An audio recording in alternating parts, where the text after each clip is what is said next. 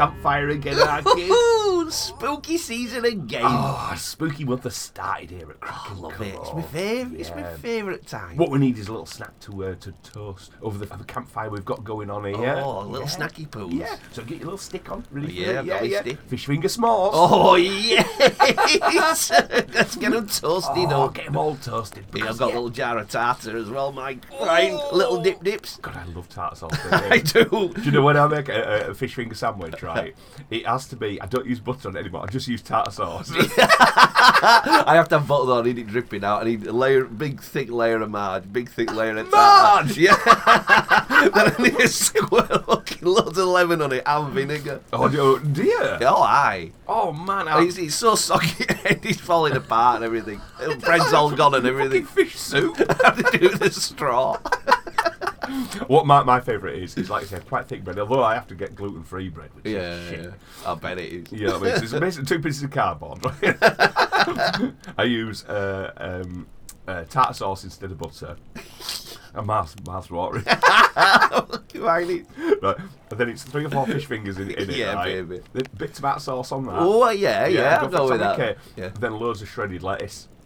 Don't know about that. you just fucking or ruined honestly, You get this crunch. Try it. Mm, maybe Maybe what you do, put the lemon juice on the lettuce. Oh, now you're selling it. So you're giving it a bit of a dressing. Yeah, there, yeah. Bit of a, that's a bit fancy for Benny's. Well, I'll give it a go. Oh, fucking fast I've moved away from Crack and. The podcast that shines a beacon on the bizarre. All it takes is a fish finger out, kid.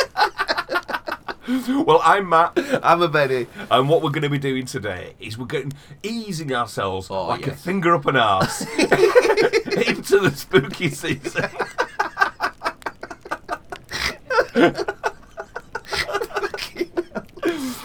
because that, we, are, we're here, we are in October, and this is what we're all about here Oh, at Crack and you know. Now, we're not going to go in too hard first again, like a finger up an arse. It'd be rude to. I mean, I'm just a prod, a really hard oh. prod. Oh. Oh, like they would burst something.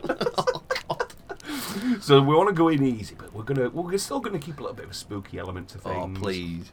But also we've got like like news to cover things. Subject Yeah. matter we've let let ride a little bit. at Yeah, Crack and man, I like. You know we, we need to sort of cover a few things, type a few knots, get things going. You know, Cover all bases, our kid. cover all bases. Now the biggest base to cover of all is: Do you people, our friends out there in the ether, do you have any spooky stories? Do ya? Do, Do you? Do you? Have you got any spooky and creepy going on? You know what I mean? Because we want to know here at Crack Cove. Because the best stories we find are listener stories. Well, the last two years have been fantastic. We've had some belts. we have had some absolutely. Please, Yeah, please email in.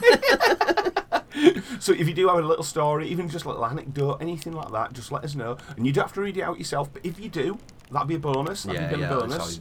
So if you do have something, you know, I mean, you can send us a little voicemail or something like that. And the places to contact us are is uh, the emails at crackencovepodcast at gmail.com, at Twitter we're Crack Cove, Instagram Crack and Cove Pod, and on Facey Facebook you can always find us on there. Just just pop Crack and Cove and you'll you'll find us really quickly. So.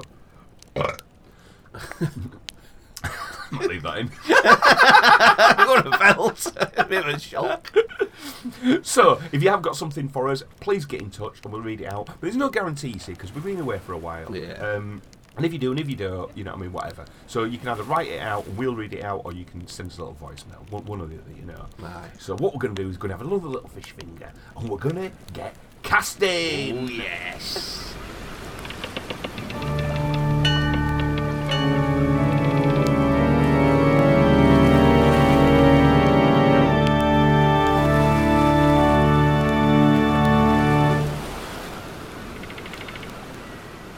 First ship out the harbour today is uh, we've got talk of a new restaurant that's opened. Oh, nice. So we like a new restaurant, don't we? is it? Is it? Is it Yeah, it's a Orlando? brand new, re- it's a brand new restaurant. Oh, please be It's a Orlando. brand new restaurant. A restaurant. brand new restaurant. Yeah, right, right. It's opened in Norwich. Right?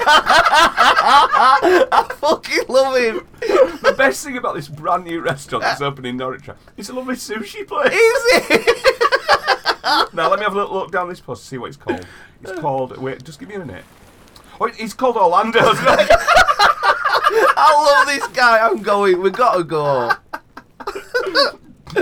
And so Orlando Williams posted images on Facebook on the 11th of September of plated up sushi and a bottle of beer, and he said, "I've just opened a sushi and Japanese restaurant." Just opened overnight. Not three years later. now, for people who've not been uh, following this particular story, for the last two years. Fucking he's a cheeky bastard, isn't it's 2019. He opened the fucking thing. this guy, Orlando, Orlando Williams, right? He opened. He's opened a sushi restaurant in his house. He's got a big house, right? And he's opened it in his house. He's been serving sushi constantly For since three 2019, years, yeah. right? Through was- lockdown, everything. through lockdown. People were coming down, they were trying to shut him down, sort him out. This guy has a massive, he's got a 12 foot sign above his door saying Orlando's, right? and he refuses to fucking admit that he's got a restaurant. He's been posting out menus to people. There's been the, the, the reporters ordered food from him, and he had Oh, it delivered by Orlando. and every time anyone's come near to him and say, "Why are you opening a restaurant during lockdown?" Because I've got a restaurant? Yeah, what what are you on restaurant? about? I've got. Yeah. This guy has brazenly brass necked it all the way through lockdown. I wonder what changes now. Then is it? Do you think he's getting forced, or he's got a bit scared, or is has he made enough money to go legit? Well, I think I think the, the, the reality is he he's, he wants to go legit. Yeah. And, I mean, I think he's. I'd, I'd love to know what he's been doing tax wise, but you know, what I mean, I don't know what's been going on must there. be pictures of him. We haven't even seen what he looks like yet. I imagine Oh, him he- full Komodo and everything. You know. What I Oh, mean? he's, he's, he's a black guy. All right, cool. Yeah. Yeah. Orlando Williams is a black guy doing sushi out of his restaurant. In Norwich. yeah. He's mad. Yeah. He's got mad. so much front. It's unbelievable. this guy, you know. But they're saying that they were investigating him. The, the, the local council were investigating. Police were even looking into it. Whoa. Oh. And now they're saying Orlando's Norwich faces no action over sushi Wow, restaurant. That's so it. They're away. just, they're just saying Just fucking open it. Yeah, yeah. that's it. That's it. So that's that's the thing. Oh. So they're, they're just saying now that fair enough. You, Well done for the knackers on that man. You know what I mean? It gives me hope in the world that a- man like Orlando's got fucking balls that big, that brazen, and that brass like. They could just knock them all over Norwich and just like, fuck you all. he's just done it. He's won.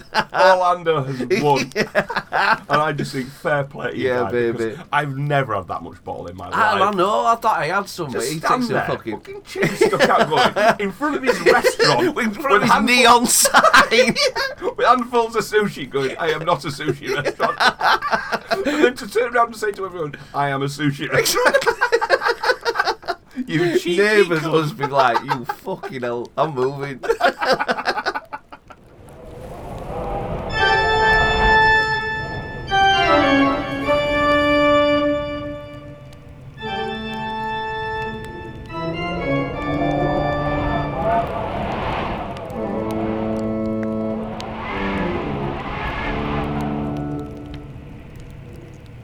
another little callback now. Oh, Another nice. cheeky little callback. It's a nice one. You know what I mean? It's um, and it's about the Environment Ministry in Brazil, and they're investigating a couple that have um, that have dyed a uh, a waterfall blue in a gender reveal party. Oh, you wankers. I Right. bet they're better American and all. They've gone to Brazil and have poisoned all the wa- Ah! No, I think they are actually Brazilians. I fucking better be. But basically, what they've done is the couple faced backlash on the internet after they posted a video on Instagram of the moment the waterfall turned electric blue to indicate that they were having a male baby Oh. as guests cheered.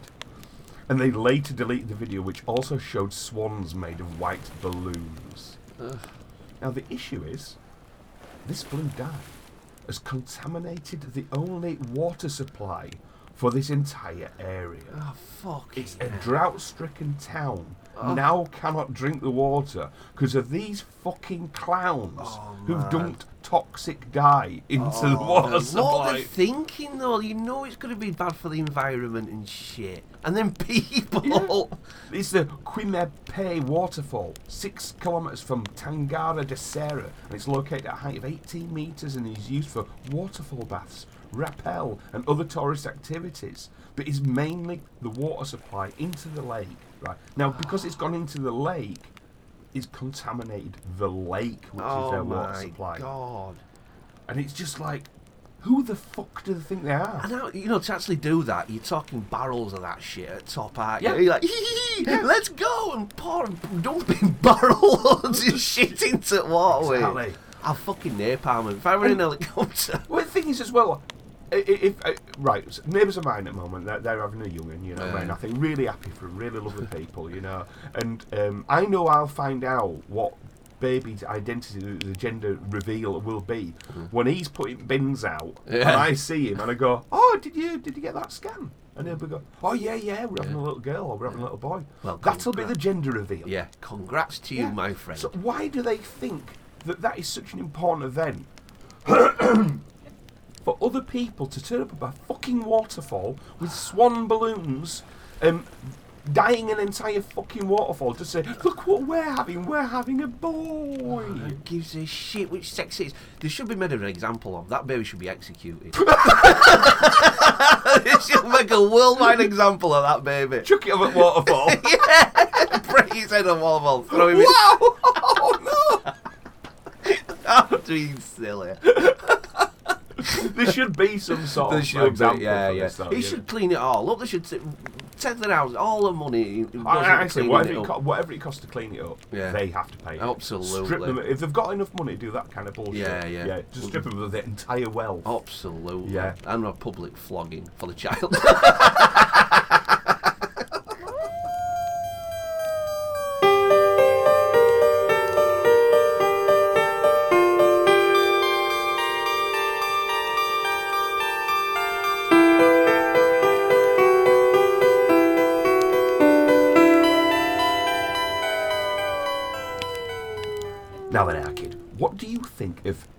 hypnotism?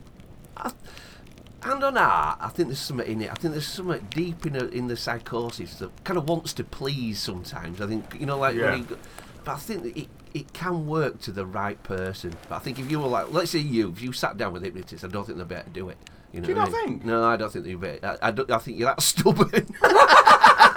you will. You'd, you'd hate. You'd be like, no, no, I'm not. Not having that. With someone like my fucking donut head. I was I before I even sat down, I'm fucking eating an onion. or something. Brought one with you. Big cock out and eating an onion. People go, right, I'm going to start hypnotising you now. Let me just put my cock away.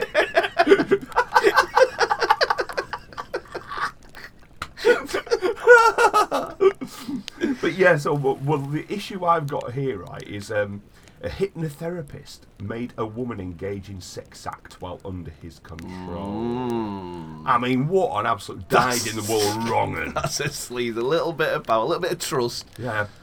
He said, so uh, this is from the BBC, is it? So he's a hypnotist who convinced a woman she was rubbing in sun cream and should take off her clothes during a therapy session has been jailed. Ian Roper, 58. 58. bit ropey. Yeah. Ropey, ropey. He's handed a 29 month prison term. Wow, so that's, a bit, good. that's, That's quite big, good. isn't it? That's is all right, fucking isn't it? excellent, couple of? Yeah. years, yeah, a couple of years of that. The court heard Roper hypnotised his victim and told her she was on a lounger on a hot day during their second session.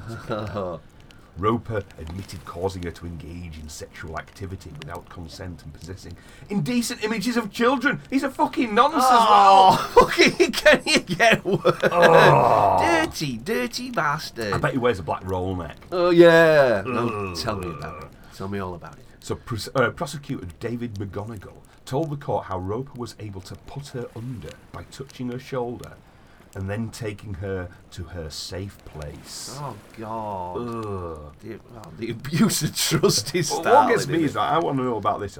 He said the complainant became aware of the defendant's voice becoming sexy and of him sitting closer to her. He said the only thing that mattered was his voice and she had to listen to his command. Oh. A 2018 incident ended with a woman came round and pushed Roper away, but as he went to get as she went to get dressed, he tried to put her under again. Oh God! He's yeah. using his Look into my eye, not around my eyes. That's it, absolutely. He's- I mean, Jesus. can I just sinister that is? but how many times has it worked? And what, yeah, that's it. How many times has he actually got people to do absolutely dodgy shit? And again, having I mean, possessing child abuse images Fuck is me. just vile, isn't it? It's beyond fucking scope. But that's another thing they should be proper examples made Yeah. out of. They need to of like announce, right, we're gonna fucking. This is the year we're gonna really fuck people. They need a proper nonce farm Uh, for they- it. yeah, they do. They do. Yeah, though. yeah. They're fucking long bastards. Yeah, I just cannot get it. I don't. That's, it's just unfathomable. Yeah. exactly. Oh, I think you've hit the nail on the head. Thanks. Arky. Yeah. I'm there. Yeah, so we, I mean, obviously, we're, we're a bit sort of like being a bit bang to rights today, aren't we? We are. We're being a bit vocal. Yeah. Yeah, you know what I mean? But I just think, you know, I mean, the idea is well that somebody's going in to get hypnotism, these are vulnerable people. Yeah, They'll yeah, come and get a bit of help with something, yeah. or get something sorted, or might want to have a fear of spiders, or they might have be sort of worried Were he about... touching him then? Did he assault him as well, or did he just tell, you know put sun cream on and shit? I don't know. I mean, we, we only know this one, like you say. I mean, basically, let's face it. i one thing I'm worried: is he recording it? yeah, yeah. Is he just watching? Mm. I mean, she's obviously got a clobber off here, so she's, she's took a kit off here. This, You'd be like, keep your eyes closed and rub it around your nip nips, and Yeah. be just jerking like a fucking. chimp. Yeah. that's what I mean. So I, I think that's what he's basically doing. I think he's sitting in corner wanking like a bad Yeah. while she's doing all this stuff. I've got a massive urge to put sun cream on. Look into my eyes. oh, yes. Now eat your cock and get you running it out.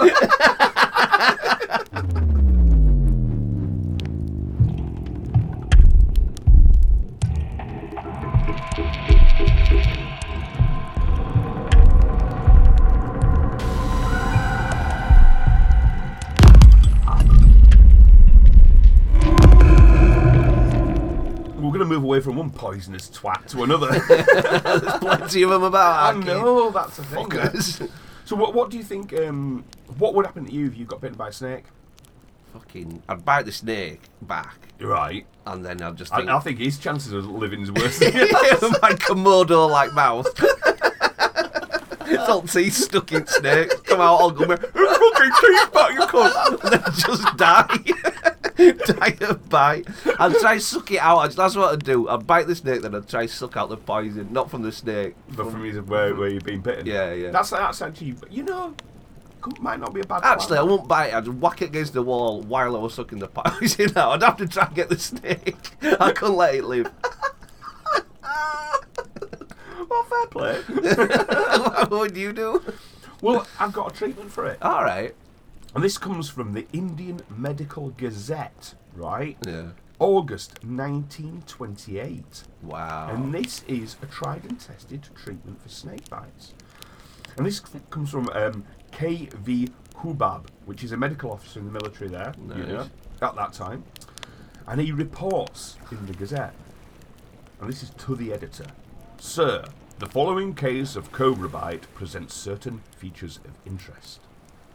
A male aged 36 accidentally stepped on a binocellate cobra Fuck. some three inches in girth, which bit him on the back of the leg about four inches above the heel at 9 pm one evening. Ooh. I saw the patient 20 minutes later and discovered two puncture marks from the fangs, some three quarters of an inch apart in that situation. When first seen, the patient showed no symptoms except numbness of the part bitten. Wow. So they're re- ready. They know this is Yeah. going to be bad. Fucking cobra bite. Cobra bite. Jesus not good. Christ.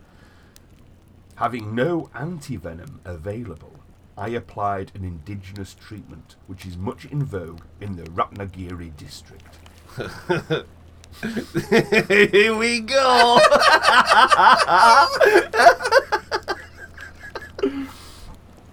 What?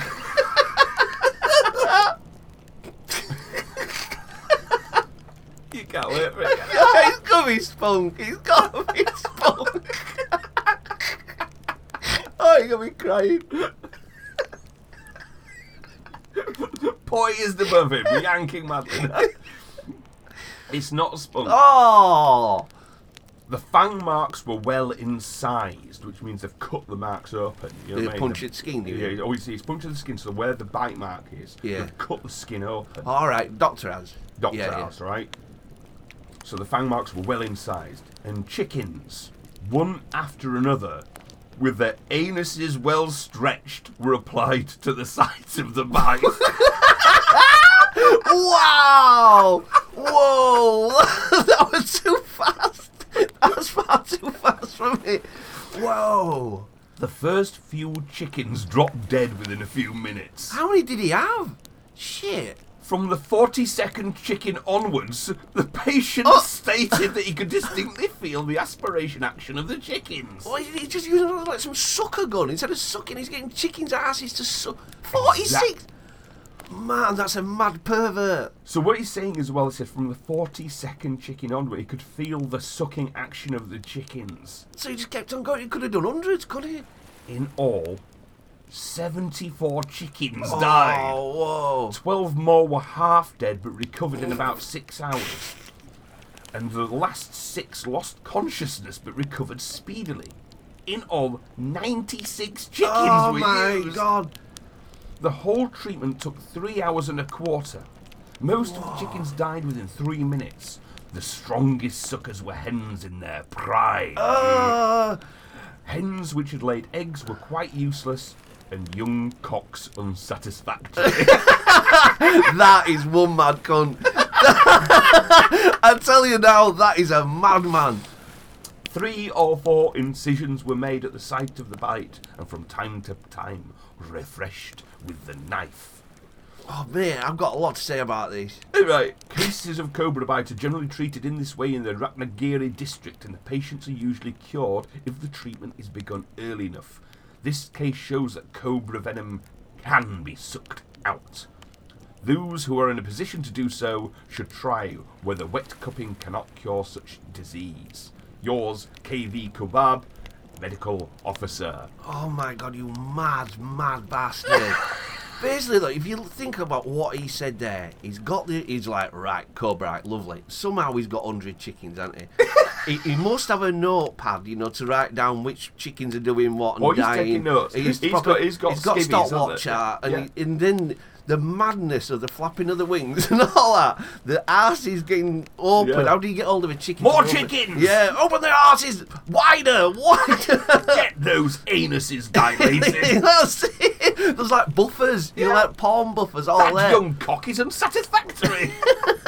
That's it. You've got the little finger, you've got the thumb in it. I'll just work up now. Yes, that's good. oh, Does, does he suck? He can't suck that much. He ain't like a. no idea. How's he know? What's he been doing with chickens? What's he Wait a minute, I know something that sucks. a chicken anus? Get her, you'll need at least a hundred for this job. Um, uh, get a couple for me as well. Another fifty for my cock. oh wow! Can you imagine? How did they discover that? The madness of that scene, Matt. The dead chickens, the a- open asses, all other chickens looking at him thinking, I'm next. I don't want my ass bit of that. Or some guy's pulling arsehole open. Oh, oh God. I think it's as well. What's going to happen to that wound as he's had a hundred chicken asses on it? Oh, he's gonna go well manky. Oh, Oh, you just- put them both on like two chickens at once on each oh, fang Well, rack. I, think. they look, both look at each other. All right, how you feel? I feel like shit. So look, I'm passing out. Stay with me, Derek. You're an animal. You know, Eric. so, it's, like I say, it's, it's, it's Wow, that's one of the maddest things I've ever heard. the thing is, if they're doing that over there, what else are they doing? God knows. I mean, you know, all animals in district must be worried about summer.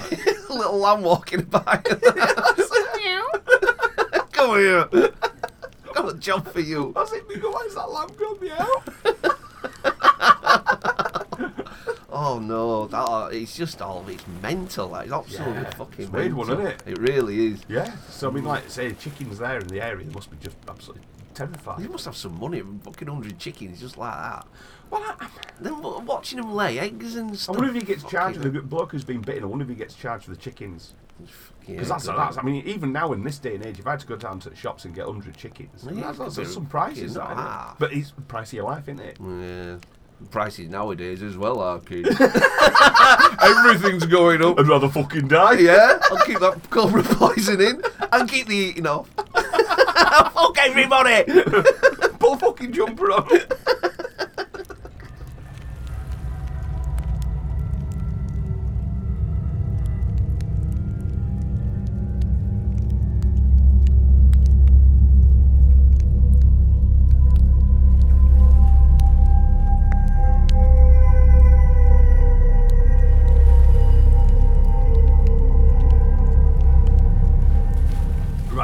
Let's let's go back to a little bit more sophisticated now. Yes, I think we please, Need to do, yeah. You know, and we said we said, we're going to get a little bit on the spooky side. You know what I mean? So this is the first little thing we're going to go on the slightly on the spookier side of things. And this is um. This is a story about M.R. James. Now, I Oh, know yeah. I'm a big, big fan of Yeah, M.R. James. mate, one of my favorite, one of my favorite writers of sort of like ghost stories and things. They're like perfect. That. Those Yeah. Christmas ones are just there. They're just amazing. Yeah. And I think the king of them all is uh, it's my favourite film. It- it's um, exactly it's uh, Oh Whistle and I'll Come to You, My Lad. It is. It's fucking fantastic. Yeah. And all the a- adaptations of it have been brilliant. There's been Yeah. quite a few, haven't there? Yeah, there's been been a couple of it. Well, John I- Hurst one for me though. Do you? oh, I love that one.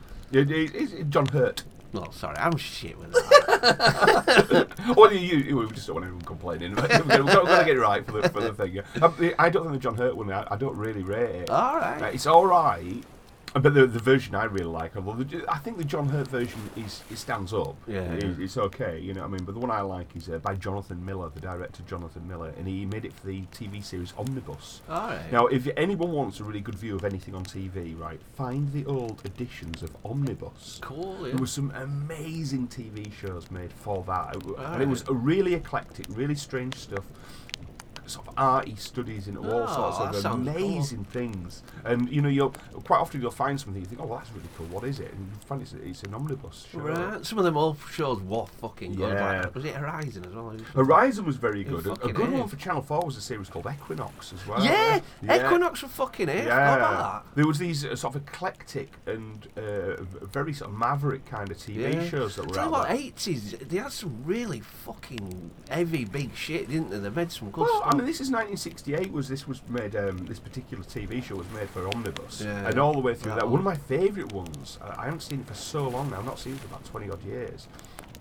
Was the omnibus edition about um, a man who'd gone through the world pretending to be Graham Greene, the writer, All right. and that were really weird. Yeah. Sort of almost like in search of Graham Greene, sort of before he was, you know, and uh, but Graham Greene, the writer, knew about this guy, and the kind of he was aware this almost this ghostly presence of this weird character was going about pretending to be Graham Greene, living a parallel life to him. Jesus, And that's weird. Yeah, I found that really. Ended up weird. knacking him at a bus stop. fucking stop it. But for those who don't know what the uh, this particular TV show is, uh, oh, it's a TV show. It's a, fil- it's a film. It's a mini yeah, film. You it's a book. it is. It's a play. Two words. First word. it was. Um, it's always allowed to come to you. It's it basically what it does. It tells the tale of a. Um, like a Cambridge academic who's on holidays on the east coast of, uh, of Britain, sort of Ang- East Anglia kind of way, you know. And he's a weird, solitary, strange character who's basically at this hotel to get on with some work. He's meant to be doing some studies and things like that. But when he's time off and a bit for a bit of exercise, he does a lot of walking, goes tramping the sands and the dunes. This just so bleak, doesn't it? The description in book and every footage is such bleak coastline in it. it's, it's obviously sort of like it's obviously sort of like late autumn. Yeah, and yeah. it's the wind's whistling and nobody's there and everything's kind of shut down and strange and dark, you know. And he's all wrapped up warm, tramping across the sands. And while he's investigating an old graveyard, he comes across a whistle. And he takes it back to his uh, his little his, his his digs kind of thing, you know, when the, when you can hear the of weather outside and he mm. cleans his whistle. And he hmm, I wonder what happens if I blow it?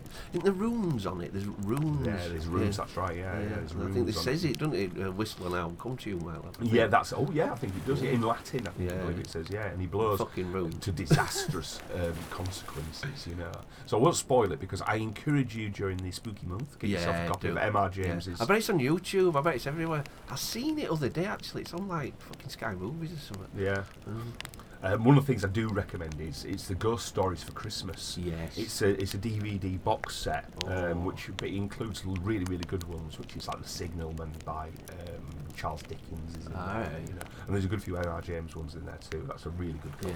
Yeah. Uh, so all over this season, my recommendation is to see uh, A Whistle and I'll Come to You in any of its form, or all of its forms. what were yours one? Because you did it. Have you actually said which one you? yeah, yeah, Yeah. yeah. Mine's, mine's the, uh, I'll repeat again. For some listeners The that might not have heard. the omnibus, Jonathan. Oh yeah, I'm there. I'm Well, back. what about three I'm back. so I recommend that one. But um, the thing is, you see, M.R. James, the writer, um, For a lot of years, Yeah. for a lot of years, I thought Mr. James. Then he got a fucking first name. Mr. James. Fucking hell. I don't know what this stuff. You, you know his proper name. Uh, Monty Montgomery. Oh, is it? Yeah, God, I love yeah. a Monty. That's Yeah, a right name. Very much known as uh, sort of like a. Um, uh, he was a proper Cambridge Monty as well. Was he? Yeah, Yeah. he was. Yeah, it was, it was absolutely classic. He was a great guy. He was a, he was a great. But he, um, what he did, you see, he used to write these ghost stories for his little supper clubs. Oh, He to no, yeah. with, with the boys. Yeah. and sometimes what they do is they'd have they'd have, they'd have like special meals and things like that, and drink port. Nice. And then occasionally a bit, a bit of rough housing and wrestling on the oh, carpet. oh, in front of an open fire. Yes. Did he do that? What about that picture? Not Dorian Gray. Uh, that that picture. the mezzotint. Yeah, Yeah, that's that- an I only, James, yeah. yeah, I only read that last year for the first time. I Yeah, well did, what- did you see that was the Christmas story? last- Yes, yes, it was. Yeah, Yeah, yeah. no, and no. the artist who actually made the mezzotint for that particular series yeah. um, was Slippery Jack. It, it was the um, Who's fucking slippery Jack? Sounds, I'm not convinced about that. Sounds like a right dodgy one. but he's um, uh, he's Richard Wells. He was the uh, he was the artist. Remember we had the ghost book that, we- that, that we Oh yeah. yeah. So he did that particular book. Yeah, a fine fellow. Let me just back that one up back in. so yeah, we, he did the book that we did as a giveaway. And a fine book it was true. so yeah, he's an illustrator, very very talented illustrator. Is that his pseudonym then, Slippery, Slippery Jack? Jack on. If you wanted to find him, he's on Twitter. Richard Wells on Twitter. Yeah. Yeah, and he's a lino cut artist. So And a fine lino cut artist he is at that. our kid. oh, so yeah, so he actually did the artwork for that TV Wow, series. He did yeah. the mezzotint Cool. for that. and it yeah. were ace. wasn't it? Oh man, it was Yeah, fucking it- creepy it- it- story it- a that. Creepy story. It's a really good. But I think the book is just as astonishing. It's Yeah, a great yeah. story. Yeah. So I recommend that you get the uh, any any MR James collections of MR James. Yeah, Best ones to get, I think, is get yourself just on eBay or in a bookshop. Yeah. Get yourself a second-hand little musty tome of MR Yeah, yeah. That's what They're I always cheap. Looks like classic. You can get them on classic editions. You know what I mean? That's I bought it, them yeah. years ago. They're good for baths as well. They're just short enough for a nice bath. Yeah, that's it. The, the, the bite-sized chunks of horror. Yeah. You know, that's really good, is that? So there's a, a, um, an actor uh, and a devotee of the writer M.R. James, is called Robert Lloyd Parry. He's been investigating the 1904 ghost story A Whistle and I'll Come to You. He's Cool. been looking into it, right? And he believes James's story is partly inspired by um, by Stacey's friend Felix Cobbold's house in Felixstowe, Suffolk, right?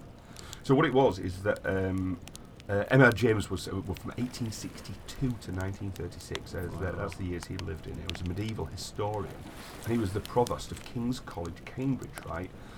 And his friend Felix Cobbold, right, was the um, it was its bursar. I don't really know what a bursar is, but he's, he's, he's all on the on the, on the staff and committee of, uh, of Cambridge at the time. But he was very wealthy. He, was from the Tolly Cobbold Brewing Empire. Oh, So I don't know who they are, but that, Uh-huh. sounds, that sounds pretty good, does that? you know? And as they describe here, it says, well, while on a seaside break, the story is about Parkins, who's on a seaside break, discovers an antique whistle, and when blown, it summons a malevolent spirit. So that's always really good, is that? But um, on these um, on these little stays, they used to go. They'd often spend New Year at Cobbold's seaside home, the Lodge, with friends. So it would be like an invitation only. So it would be just all boys, kind of uh, Blowing whistles. among other things. I've just got inspiration. I blew it. He whistled. Carry on, I'm at the roundabout, Monty. Look at my toes. They're like Jester's shoes.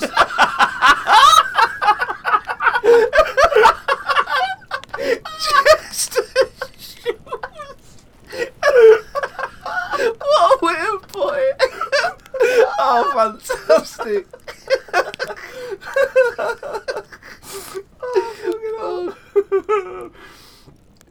oh dear. Battle over himself. It says there was a, but they had a house guest. One of the guests there, right, was a J.K. Stephen, right, Oh, yeah. and he was a poet and a Cambridge scholar. But he suffered an accidental head injury, and it thought to have exacerbated his mental illness and led to his death, aged 32, at St Andrew's Hospital, a mental asylum in Northampton. So the, uh, the the researcher here, Mr. Lloyd Parry, said how the accident happened is a bit unclear, but it's agreed he suffered a head injury.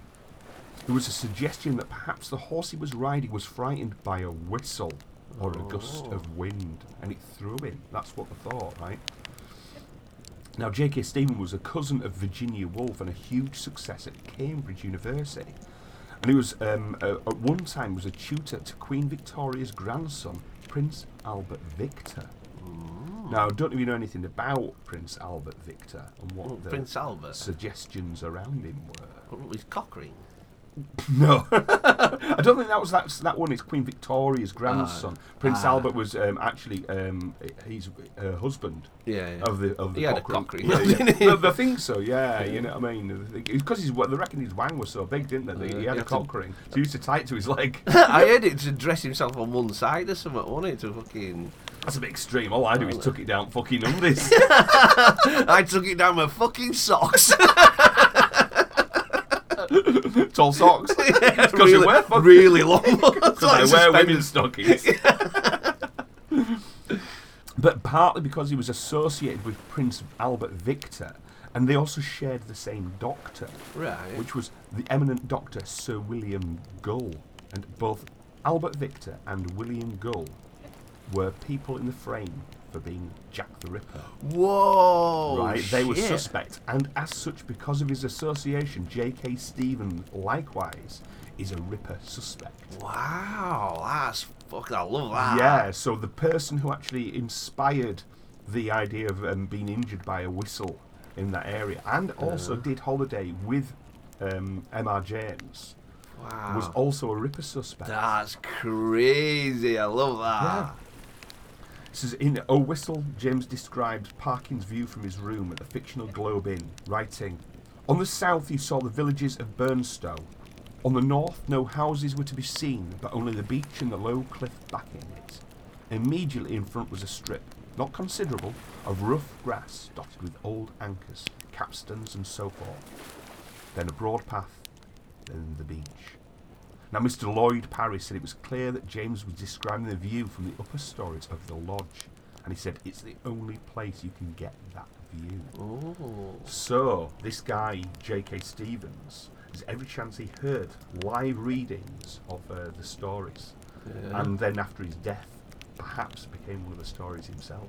God, that's great. I love that Victorian time though, with Ripper and all that shit going on. Dark as fuck. It innit? It's really dark. that Michael Caine, that two part. Have you ever seen that mini series? Michael Caine. Yeah, he's like the copper that's you know, like trying to you know solve the crime. All right. It's- yeah. It was big shit when it came out. I've seen it a few times afterwards. It was like, like late You watch so much telly. I love fucking telly, mate. I proper love telly. I always think that with um, Bob Mortimer. Whenever you listen to any podcast of Bob Mortimer, it just he just spends all his time watching telly. just watches telly all day. I can't do it all. I'm always watching telly at night, you know. I always watch something, you know what I mean? Uh, no, I love a bit of telly. It's a really good one, though. Oh, Yeah. yeah, that's a really Christmassy one as well. Or spooky dooky one. Yeah, that's it. But so you, what you need to get yourself out there, get yourself a listen to M.R. James or Whistle, and I'll come to you. Yes, uh, or a read of it, you know, and get yourself into the spooky feeling of the month.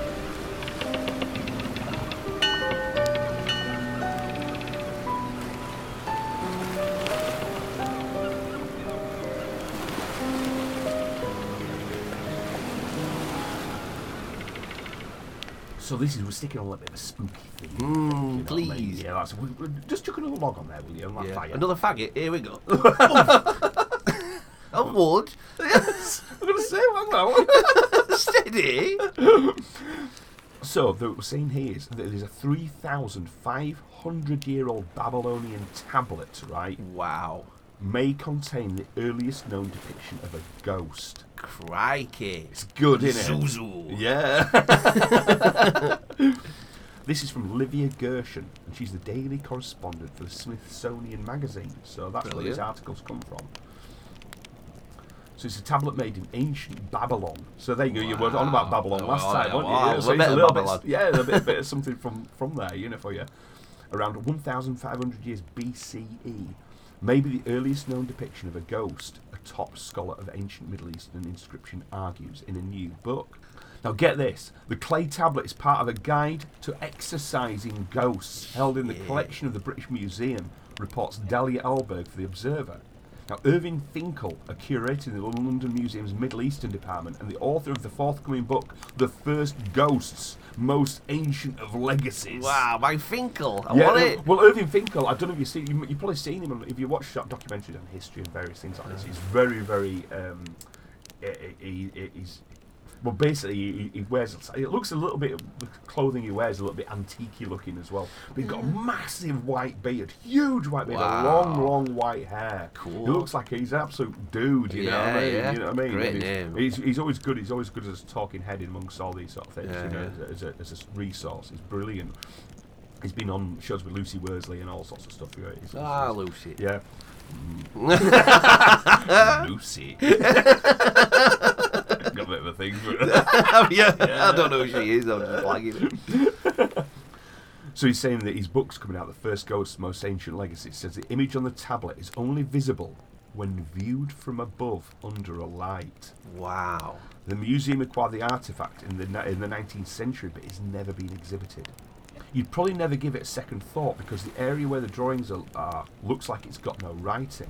Finkel tells the observer. But when you examine it and hold it under a lamp, these figures leap out at you across time in the most startling Oh, way. that's ace. The tablet is small, small enough to fit into a person's hand. But as Patrick Pester reports in Live Science, at least half of it is missing. But the object still holds carefully detailed instructions on getting rid of pesky ghosts. The directions call for the exorcist to make figurines of a man and woman, prepare two vessels of beer, and Get a hundred chickens.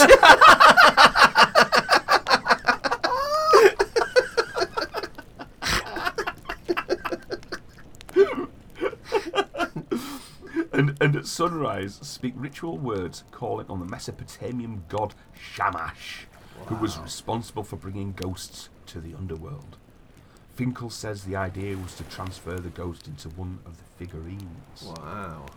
The text's final line urges readers to not look behind you. Oh shit!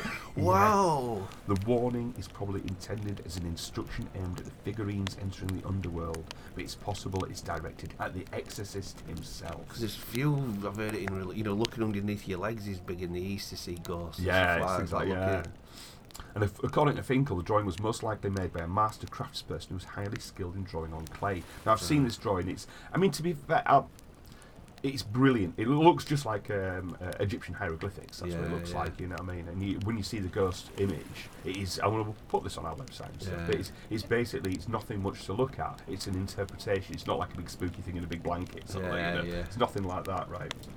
But I mean, it's still pretty amazing the fact that people, if you think back to sort of like the law of that time, Yeah. you know, and stuff, it's exactly the same as our image of ghosts now and seeing stuff. Don't look back, you know what I mean, yeah, and all that kind of thing. You That know, long ago, with fucking Babylon, that's some time, innit? That's is it, it yeah. 4,000, 5,000 years old? three and a half thousand. Jesus. Three and a half thousand years ago, you know. The Babylonian tablet featured in the new book focuses specifically on removing an older male ghost, Right. right? So, how? What do you think the best way to remove an older male ghost is? Uh, God. Shall I out your misery? yes, please. It's having a young woman lead him towards the underworld. That's a good idea. yeah, that's exactly yeah. it. It's So Finkel tells the observer, "It's obviously a male ghost, and he's miserable. you can't ima- uh, you can't help but imagine what happened before. So." Everyone's probably thinking, "Oh God, Uncle Henry's back," and maybe Uncle Henry's lost three wives. Something that everybody knew that, that the way to get rid of the old bugger was to marry him off. So I think that's what we're sort of saying as well. Sort of like there's lots of uh, in the book, the first sort of ghost. They're saying there's loads of different ways to sort of Yeah. like uh, used down history. And I think this is going to be an absolutely amazing read. I'm going to get this book. I That think, sounds you know, brilliant. Yeah. especially starting like Babylonian time and covering Yeah. all like, everything. Well, that's it. Going from three and a half thousand years back Yeah, and, yeah. and going through time. I'd love to see how many like, comparisons and stuff like that. yeah. Um, I know I keep going on about the Exorcist and that, but beginning of that, where the priest first, oh yeah, he meets the demon again, basically looking at a stone uh, statue of him, and oh, he's got massive heart on this demon. It's brilliant. Just panning back as he slowly, and you hear all these dogs barking and fighting, and this old priest stood in front of this fucking massive Babylonian uh, idol, and he's just got this massive bone. You know what I mean? But, uh, it's, it's funny that the journey to get it to a, a, Iraq, you know, what I mean, this, this demon, you're like really are getting into the country. Like, what, what are you bringing into the country? Just for this film shot. It's all right.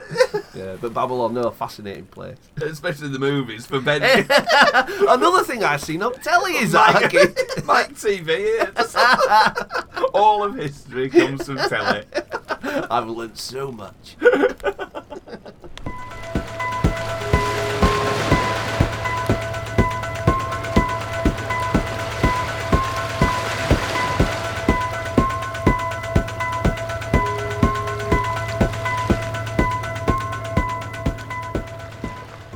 Arcade, Oh, fuck off! I'm afraid it's that time Is already. it already? It's that time already. up? Yeah. Oh, well. I could go on and on. I've got all the stories and stuff. But I can't. Oh, no. Fire's nearly out. You see, embers are getting, a bit chilly out It's been a rip roarer, though. All right, it's been enjoyed this one. It's been fun, hasn't it? Yeah, I've enjoyed it as well, you know. But um, but this last one is something. That's, I'm, I'm going to bring this. It's a little bit closer to home for me. Mm, still spooky. It's it's spooky and it's personal. Oh.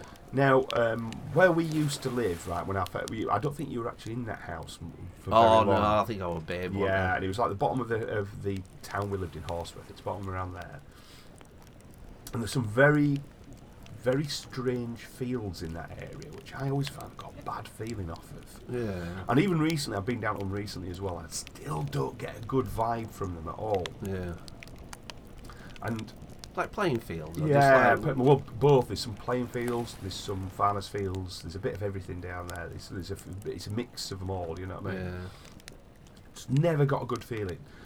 And I used to sometimes think about going for a bit of a play down there, but my mum always used to say, or our mum used to say to me, she says, "Don't go down there because there's some bad men down there." Oh, dear. Right. And I always thought, what, what does a bad man entail? now nowadays, obviously, I thought, but, but I, I've never got. I've never got from her what the what, was there a story had something happened down there. Was there some bad men down there was there some incident? Yeah. you know but I, that's all I was told as a kid right? And of course with that phrase as a very little child you conjure up ideas don't you in your head of what the bad men might be. And I had a recurring dream about it. Now my recurring Was it a sexy dream? And when I woke up, my super tight pajamas were all sticky on inside. this carried on for years until I became the, The bad, bad man. Munching an onion.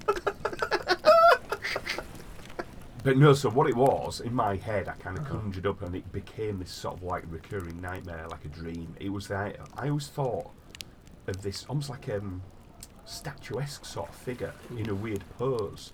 And it was all in black, hooded, Yeah. holding a cape across and only looking over the top of the cape, which was hooded. Over the top with what just, you can only see his eyes. And in the other hand, he's holding a dagger. Oh, Jesus. but sort of almost hurrying or marching stiffly up the field towards me. Oh, God. Right? But then then other figures would appear and multiples of them then would be moving up this field oh, towards me Oh, that's and it awful. terrified me. Fucking no right? And, the, and it did almost solidify. I'm going to actually do a piece of art about it. Yeah. I'm going to create this thing. I've been meaning to do it for ages, right?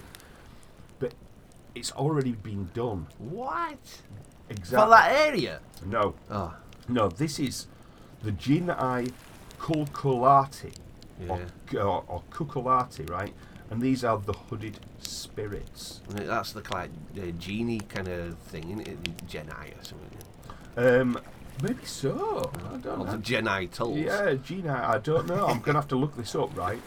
And these are figures found in religious sculptures across the Romano Celtic region from Britain to Pannonia. I don't know where Pannonia is. It sounds good. Yeah, nice. Sounds bread. fizzy. and it's depicted as cloaked, scurrying figures Ugh. carved in an almost abstract manner. and they are found with a particular concentration in Rhineland, and in, in Britain they tend to be found in triple deity form. So it's three of them running, Whoa, Christ. and which seems to be specific to the British representations. The hooded cape was especially associated with the Gauls or Celts during the Roman period. The hooded health god was known as Telesphorus, specifically, and may have originated as a Greco-Gallic syncretism. Don't know what that is again. With the Galatians in Anatolia in the third century BC. Jesus. I think at ring race as well. They always travel in threes. That's sort of that's the sort of feeling it might have been taken from that. Yeah, yeah, potentially, 'cause you he loved all that. The religious significance of these figures is still somewhat unclear, since no inscription has been found with them in the British context. But also, as well, it's the triple, you know, the deity, the, the triumvirate. Always, you know, Father, Son, Holy Ghost. Things appearing in the threes. Yeah, yeah. Very, very um, significant. There are, are, however, indications there may be fertility spirits of some kind. Uh, no, Ronald Hutton argues that in some cases they're carrying shapes that can be seen as eggs, symbolising life or rebirth. While Graham Webster argues that the curved hoods are similar in some ways to contemporary Roman curved phallus stones. However, several of these figures also seem to be carrying swords or daggers. Wow. So they are hurrying, cloaked, right? yeah, yeah. Carrying daggers. Mm. So Guy de la Bedoyere also warns against reading too much in difference, uh, differences of nature to the figures, which have been used to promote theories to different roles for the three figures, arguing that at skill level, most of the carvings, small differences in size are most likely to be hit or miss consequences. But I don't think so. They're all showed hurrying cloaked God, figures. that's so now weird. there's two lots of Oh, depictions. give me there. Joe Jazz on. Whoa. Now the ones which are the simpler version of these, I put these on our on our website, on the uh, Instagram and stuff. There's the three which are sort of a little bit more abstract, actually more like what I've sort of talked What, about. that one? That one, yeah, yeah. You can see the hurry of the bent legs. yeah, that's what I mean. And and it's always, you know, there's something about the hurrying cloaked figure. But this is when I read about this, I just got proper chills. Yeah, I bet though. You, Yeah. you, your ultimate description is Yeah. just there, isn't it? Except for them, they look like going down Asda. You know, them women that got the massive fucking long coats on. Those like those manager coat football things. manager coats. Going down the Asda. With painted nails and big beast and lips. Lots of kids running around, Yeah. not looking after them at all. Let them do what they want.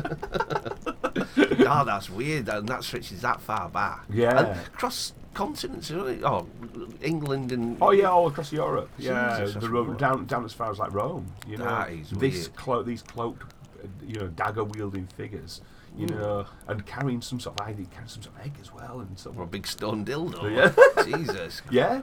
So that I mean, or you- knives. I don't know which one I'd choose. I'd have to go for egg. depends what they're shoving it.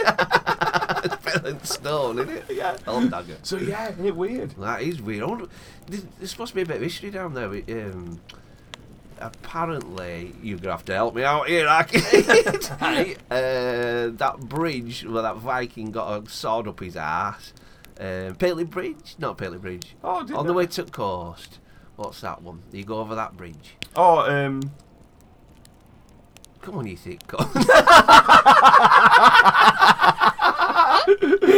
Stamford Bridge. Thank you. Well done. He gets there eventually. I'm in a cheeky mood, sorry.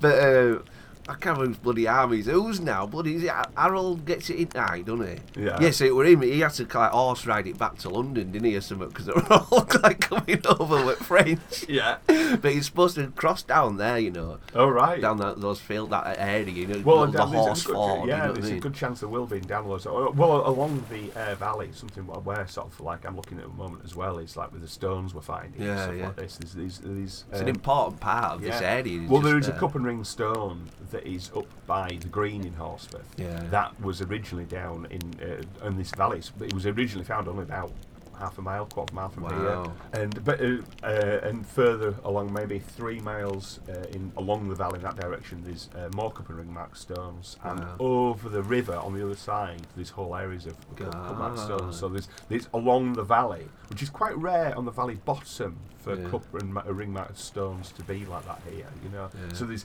things have happened. And of course, then you've got your monks and things like that. Yeah. Oh, and, yeah. And what else have we had crossing the road just above from Oh yeah, Bigfoot himself. Yeah, so uh, well, this, this is it's it's actually in a subtle way it is a bit of an area of strangeness, you know, Yeah, ancient history, wild things by the river here, you know, strange sightings. So who knows what it may have been? But I've had, that's my little vision of the area, Ah, and it seems to be justified with these the, the hooded figures, That's the hooded trippy shit, spirits. kid. So yeah, so if you see a, a little hooded spirit hurrying along carrying a dagger, or maybe in threes, you know, you know, you could be in a bit of bother there. Oh, you know, yeah. Dagger, egg, and a fucking Yeah. stone dildo. Run! run for your lives! Right, that'll have to do for one day, Arky. Or You're getting uh, far too giddy. I've had too much Got tea or fucking cool your jets.